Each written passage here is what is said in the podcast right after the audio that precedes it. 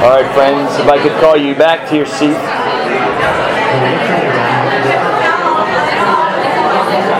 Turn.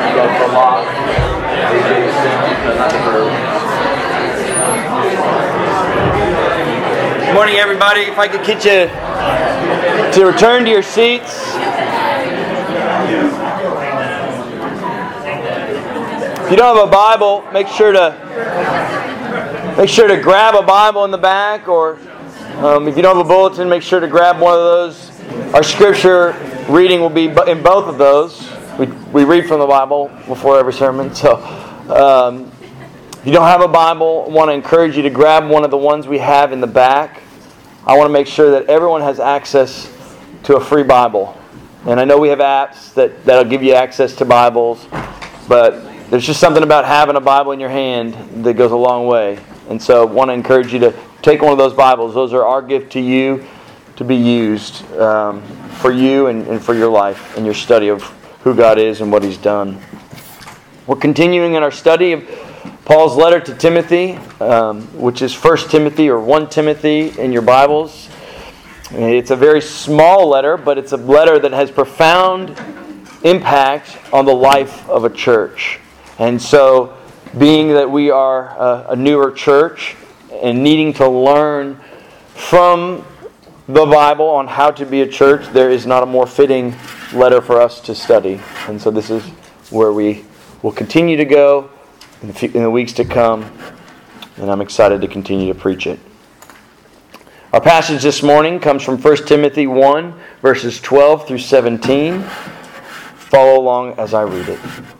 I thank him who has given me strength, Christ Jesus our Lord, because he judged me faithful, appointing me to his service, though formerly I was a blasphemer, persecutor, and insolent opponent. But I received mercy because I acted ignorantly in unbelief.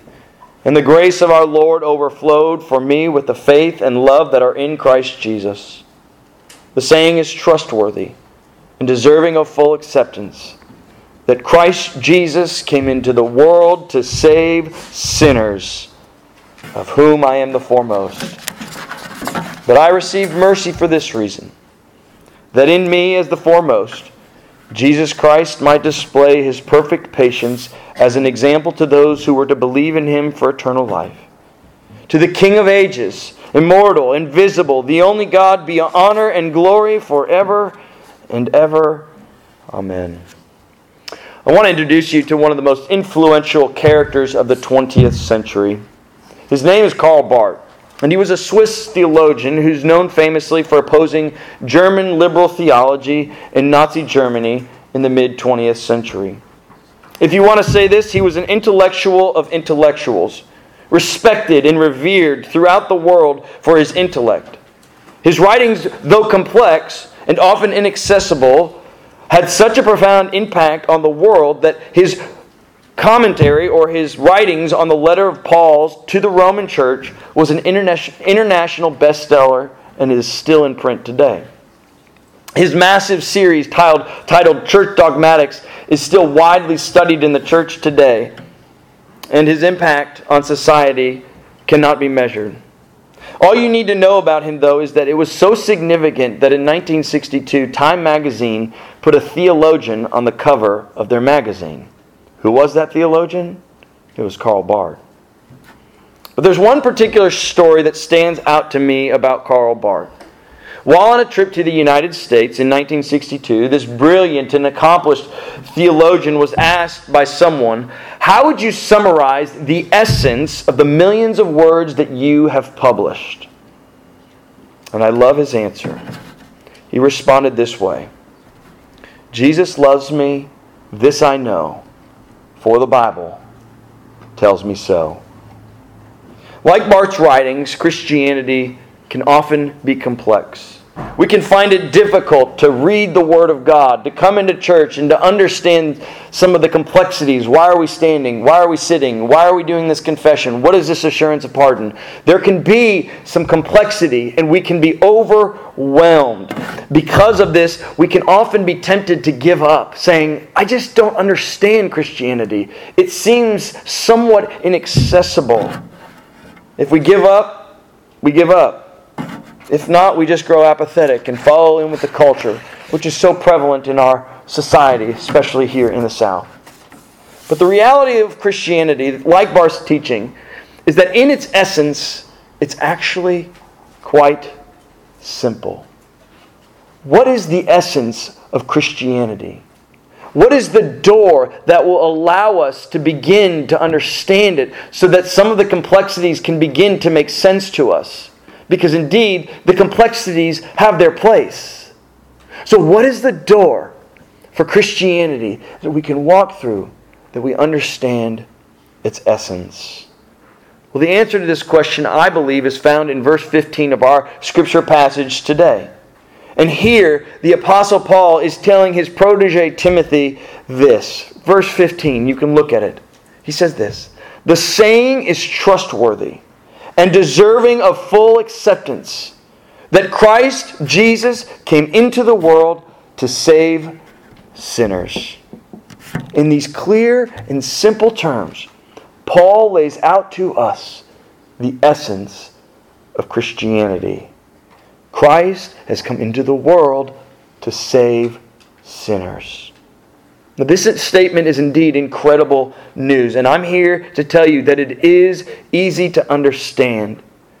But I'm also here to tell you that while we might understand it, the truth of it is that understanding might not have ever gone into the heart of our souls, and it makes a difference. One of the profound realities of the text that we read is that bookending this little short little essence of Christianity are two things. In verse 12, Paul begins by saying, I thank him. So it begins with thanksgiving. And then if you look at verse 17, look at how he ends it. To the King, all glory and honor be to him, to the King of ages, immortal, invisible, be honor and glory forever. It ends with praise. One of the ways in which we can know that the essence of Christianity has moved from our mind and into our heart is that our life is filled with thanksgiving and praise. And yet, many of us, if we're honest with ourselves, have lives that are not filled with thanksgiving, are not filled with praise. If anything, our lives are filled with worry and anxiety. But I want us to change that. I want the essence of Christianity for many of you to go from in your mind and to your heart. Because indeed, it will bring about great joy and thanksgiving. So, how are we going to do this? Well, we're going to run through the autobiographical sketch that Paul gives to us in these verses. And we're going to look at three things. We're going to look at Paul's past, we're going to look at Paul's present, and Paul's not with us, so the present being the time that he's writing this. We're going to look at Paul's purpose. So let's look at Paul's life, his past, his present, and his purpose, that we might see the essence of Christianity go from our mind into our heart. So let's look at Paul's past. We catch a glimpse of Paul's past in the opening sentence starting in verse 12 when he says, I give him I give thanks to him who's given me strength, Christ Jesus our Lord, because he judged me faithful, appointing me to his service, though formerly I was a blasphemer, persecutor, and insolent opponent. But I received mercy because I acted ignorantly in unbelief, and the grace of our Lord overflowed for me with the faith and love that are in Christ Jesus. Paul's past was such that when God moved towards him by grace, overflowing grace, hyper grace, which is the very word that he uses, he couldn't believe that it was coming to him and it led him to thanksgiving. For those of you that don't know, thanksgiving is always the response to having a need met. Or as I say this, thanksgiving is the natural response to receiving love. And Paul, having his sin exposed by Christ and then met through Jesus, was moved to great thanksgiving. And thus, the key to thanksgiving is the clear understanding of one's need. And in our case, our sin. Paul is very clear about this. Look at the sins at which Paul exposes to all of us in this letter. He said, Formerly I was a blasphemer, a persecutor, and an insolent opponent. In this one small sentence, Paul articulates for us the sin that characterized his earlier life.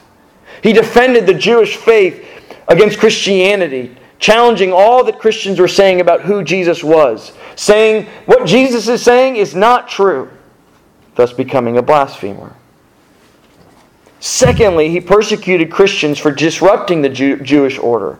And at times, his persecution brought about the death of Christians.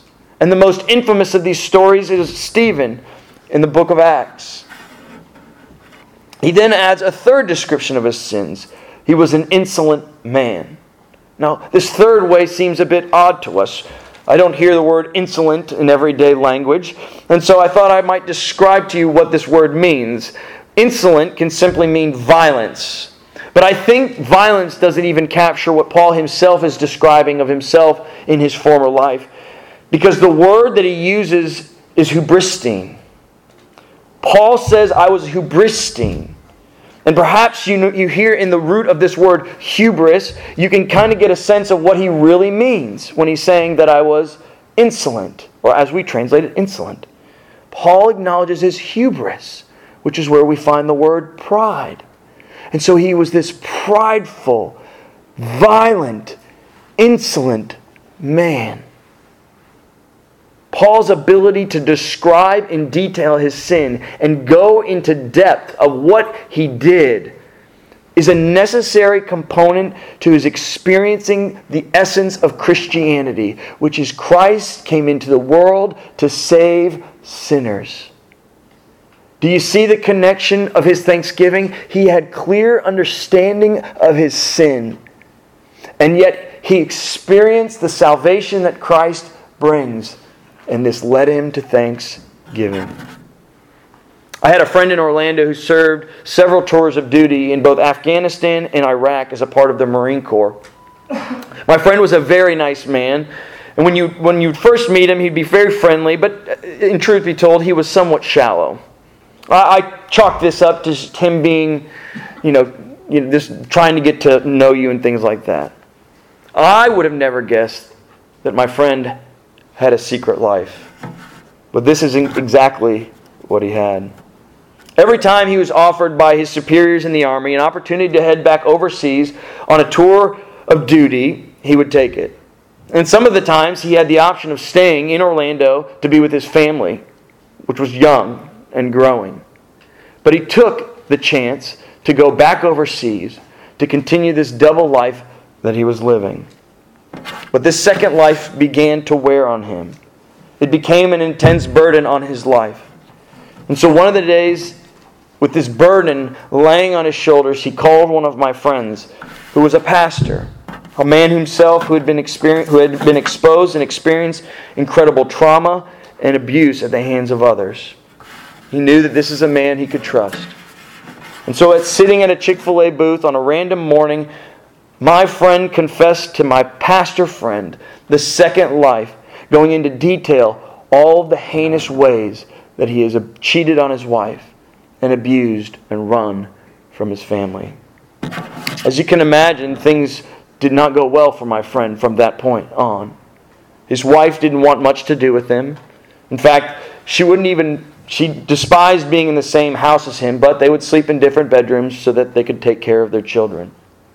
Indeed, there was a coldness that existed between husband and wife. They were married on paper, but definitely not in practice. But his confession of his sin began to do something to him. It started to awaken in him the reality of Christ's grace. And it was this grace and mercy extended to him through Christ's sacrificial death that began to transform his heart. After many agonizing months of intense counseling, my friend began to change, and this shallow facade that I had first experienced began to fade away. His marriage, which was once cold, following his confession, began to become warmer. It became more intimate and beautiful. And here was a beautiful picture to me as I saw this family restored because a man was willing to confess the particular sins of his life. A beautiful picture to me of moving the essence of Christianity from your mind into your heart. The key to my friend's transformation was the owning and the confessing of his particular sins, much like Paul. If the essence of Christianity, that Christ came into the world to save sinners, is ever going to move from our mind into our hearts, we have, come, we have got to come to grasp the true reality of our life that we have sinned against a holy God. Yet we are so often reluctant to confess our sins. And the reason we're so reluctant is because we don't think there's grace. One of the most practical ways, though, that you can go about doing this, one of the most practical ways that you can confess your sins and get it out into the open and begin to experience the grace of God that is there for you, is to find a trusted and mature Christian friend if it's me, fine, I would be happy to do that. But it's not necessary that you do it with a pastor. Confess your sins to somebody and then begin the journey to the grace of God. It is sweet. It might be difficult in the beginning, but slowly but surely, it changes. Thank you, Rachel. They are having a great time. We're up here talking about sin and. Uh... so, if the essence of Christianity is to go from our mind into our hearts, then we must see, like Paul, our sin. But there's a second, an important aspect. If the, if the essence of Christianity is going from our mind to our heart, is that we've got to see the reality of sin in our life today. If you look with me at what Paul says in verse 15, you can see that Paul had a present reality of sin in his life. He says, The saying is trustworthy and deserving of full acceptance that Christ Jesus came into the world to save sinners, of whom I am the foremost. Paul not only understood that his past required the grace of God, he also understood that his present day reality did as well. Jesus Christ came into the world to save sinners, of whom I am the foremost. Or as the old King James says, I am the chief of sinner. What is Paul saying here? I mean, is he really the foremost of sinners? I mean, was he sacrificing children on the altars of foreign gods or leading nation states to commit genocide? Was he part of some devious, godless cult? The answer to these questions are certainly not. In fact, at the time of Paul writing this message, he was considered a Christian apostle, a man who had committed himself to Christ in his life, to bringing his transforming message of the grace of God to all the world. He had received the respect and the admonition of Jesus' own followers, his disciples. How can he then consider himself to be the foremost of sinners? Not formally the foremost of sinners, but actively the foremost of sinners. The only way that Paul could say this is his understanding of what sin is and what is truly at the heart of sin. If we go back to the list that Paul begins with blaspheming, persecuting, an insolent opponent there is one theme that ties all three of these sins together, and that theme is pride. All three of these sins were revolving around himself. He thought he knew what God was saying. He thought he was doing God a service by persecuting the church. He thought himself better, more prideful than others, and therefore he would violently treat other people. At the heart of his sin was pride, a rebellious action against God, choosing himself rather than God. So, the Hitlers of the world, the infamous cult leaders, and the serial killers, how are they acting? What are they acting under? The very same thing Paul himself was acting under pride. It is pride that is at the heart of every one of our sins, choosing yourself over God. Because he understood that pride was at the heart of every one of his sins in that day, He had to subjectively wrestle with it each and every day. And he himself saw his sin of pride in the same way that he saw everyone else's. But since he wrestled with that sin in particular every day, he attested, I am the foremost of sinners. The essence of Christianity will never move from your head into your heart until you come to the realization that each and every day you need the reminder of God's grace because you, like Paul, are tempted to choose yourself rather than God. Paul fought that same battle each and every day, and he considered himself the foremost of sinners. I know this intimately well. Like Paul, I look to myself very often. And I was reminded this past September, as many of you walked through this, when I experienced a great medical scare that thankfully didn't turn out to be much more than my body's reaction to stress. Earlier in the week, I started to feel funny. My arm had gone numb, and I just chalked it up to sleeping on it wrong. But on a Friday morning, as I was writing my message, the numbness moved from my arm into my face. Shortly thereafter, I started to slur my speech as I tried to recite that which was I was writing. And I couldn't say a word, and it was troubling to me. I started to feel dizzy and disoriented and quickly called my friend who was a doctor, saying, What's going on? He told me to head to a walking clinic where they would do an EKG and to see what's going on. So I did. I had my wife drive me to the EKG. They, seeing the EKG, immediately referred me to the Arkansas Heart Hospital. I was quickly admitted to the Arkansas Heart Hospital, and their triage room quickly drew blood, hooked me up to an EKG, and took x rays. My friend, who I had called telling him that I was suffering and going through this, immediately came from the golf course to be at my bedside. So did my wife. Bailey watched my kids.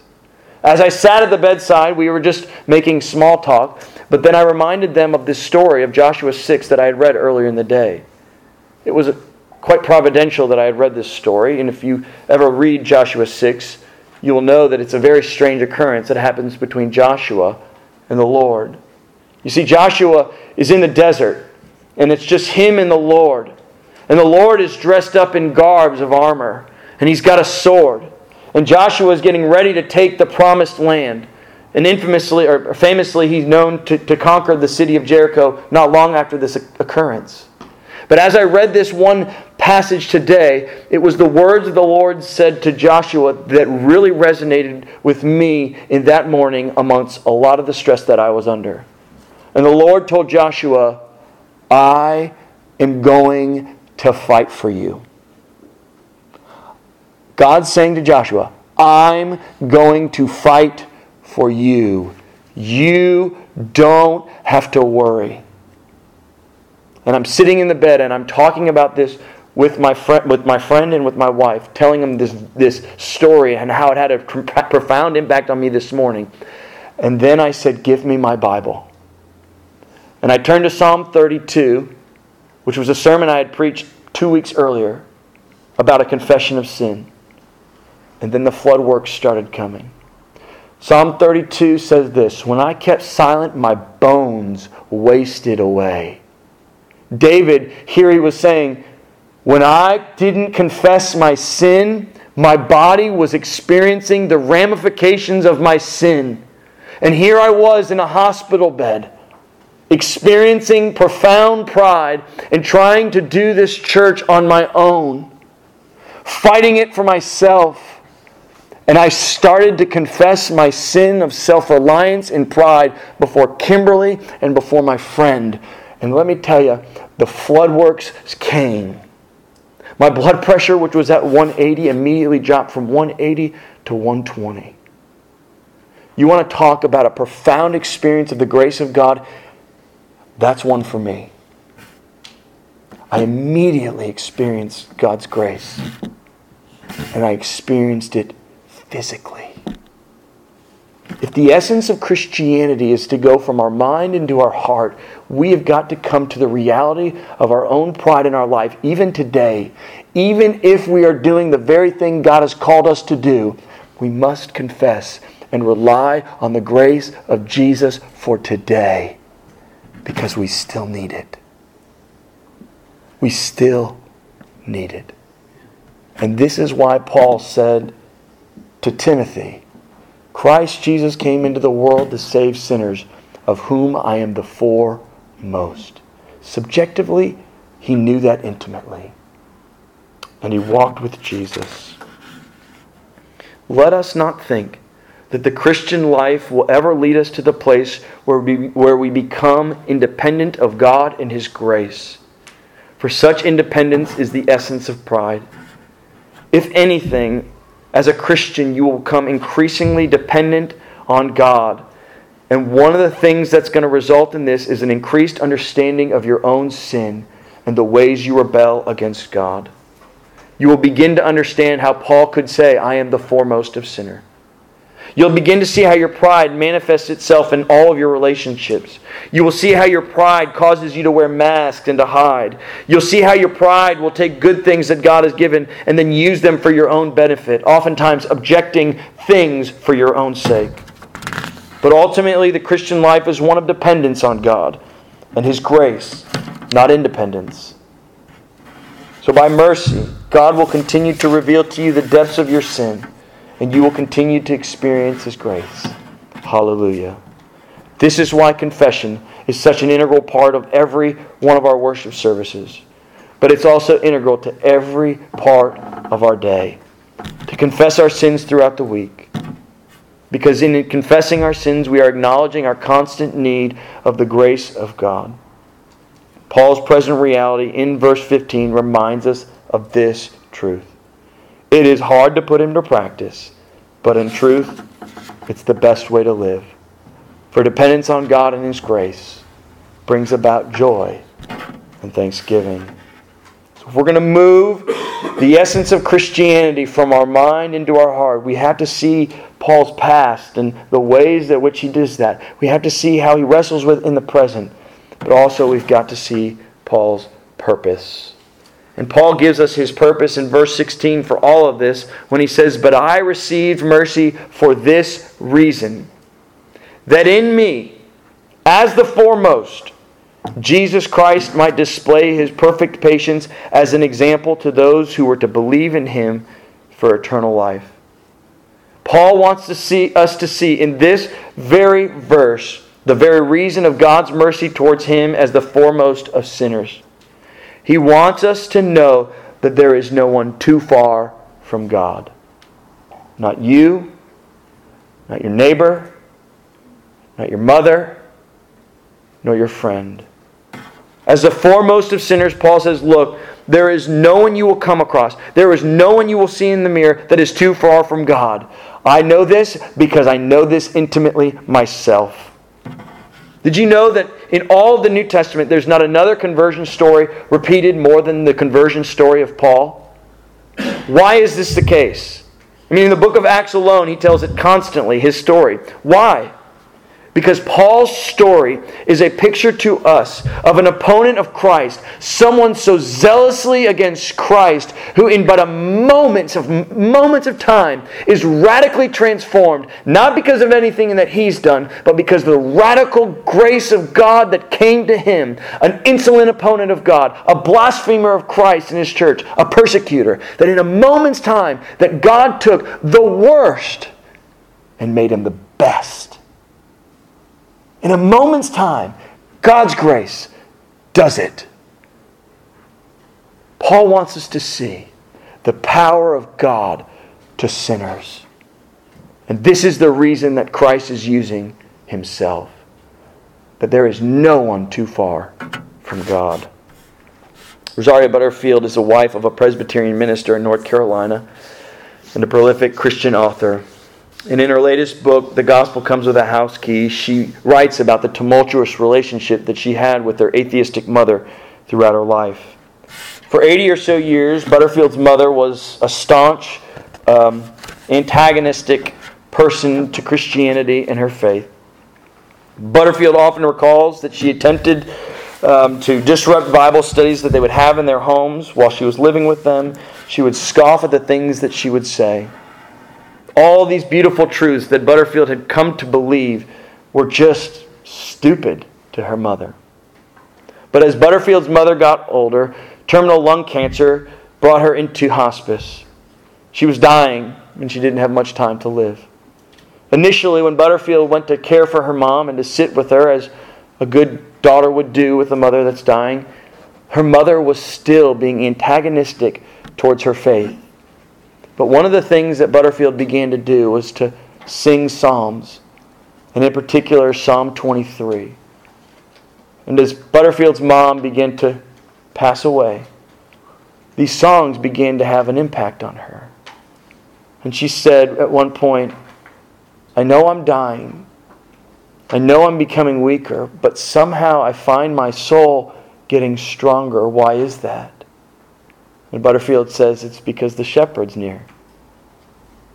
And slowly but surely, this atheistic, stubborn, hard headed mother began to soften.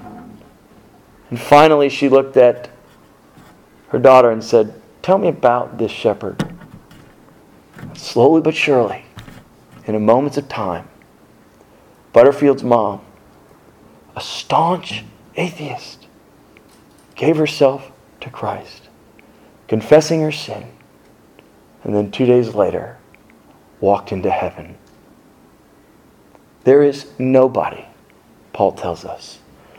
My purpose of living, Paul says, the purpose of my life is to demonstrate to you, Timothy, and to the people you minister to, and to you today, sitting in this room, that there is no one far from God.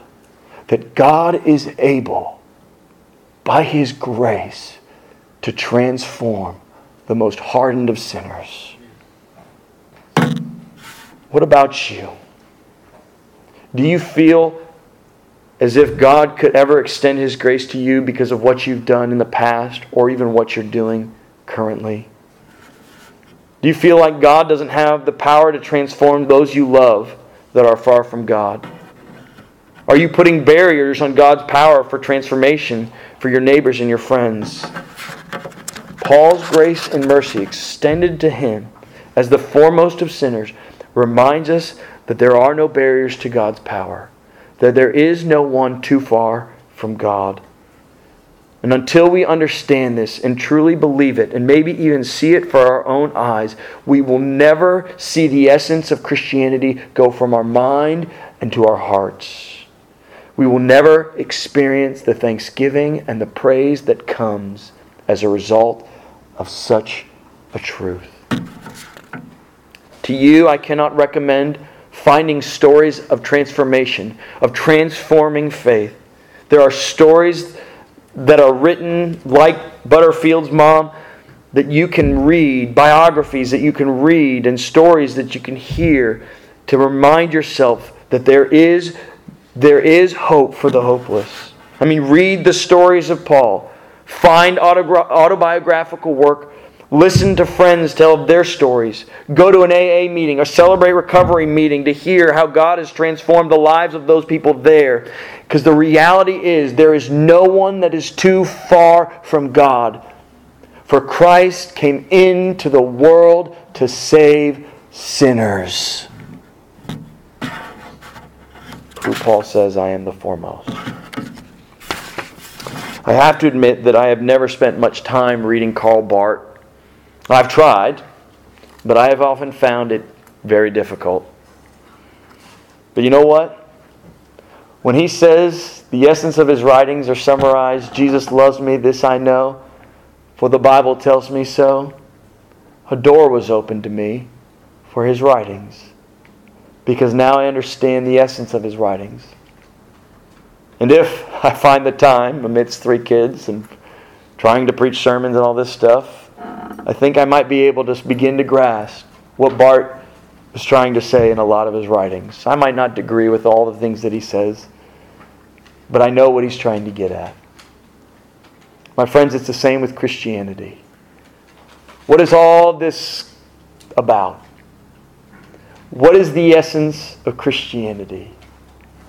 Christ Jesus came into the world to save sinners.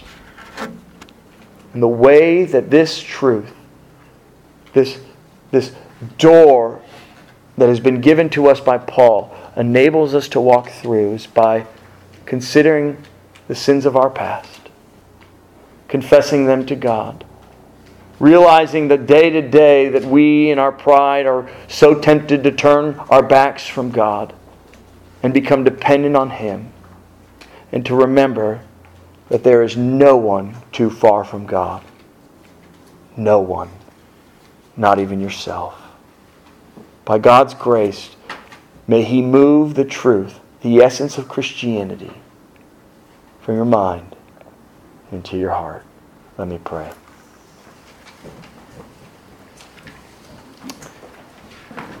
Lord, I thank you for these words. I thank you for the testimony that Paul provides for us through his letter to Timothy, a reminder to us of your great grace and the forgiveness of sins that comes through Christ Jesus. I ask, Lord, for many of us who often find this statement of Christ came into the world to save sinners, this statement that can often stay in our mind. I ask that by your grace that this truth would sink deep into our hearts. Bring conviction of our sin. Remind us of our dependence upon you. And remind us of the great power that you can use, that you do use to transform lives. Do this now, we pray. In Jesus' name, amen.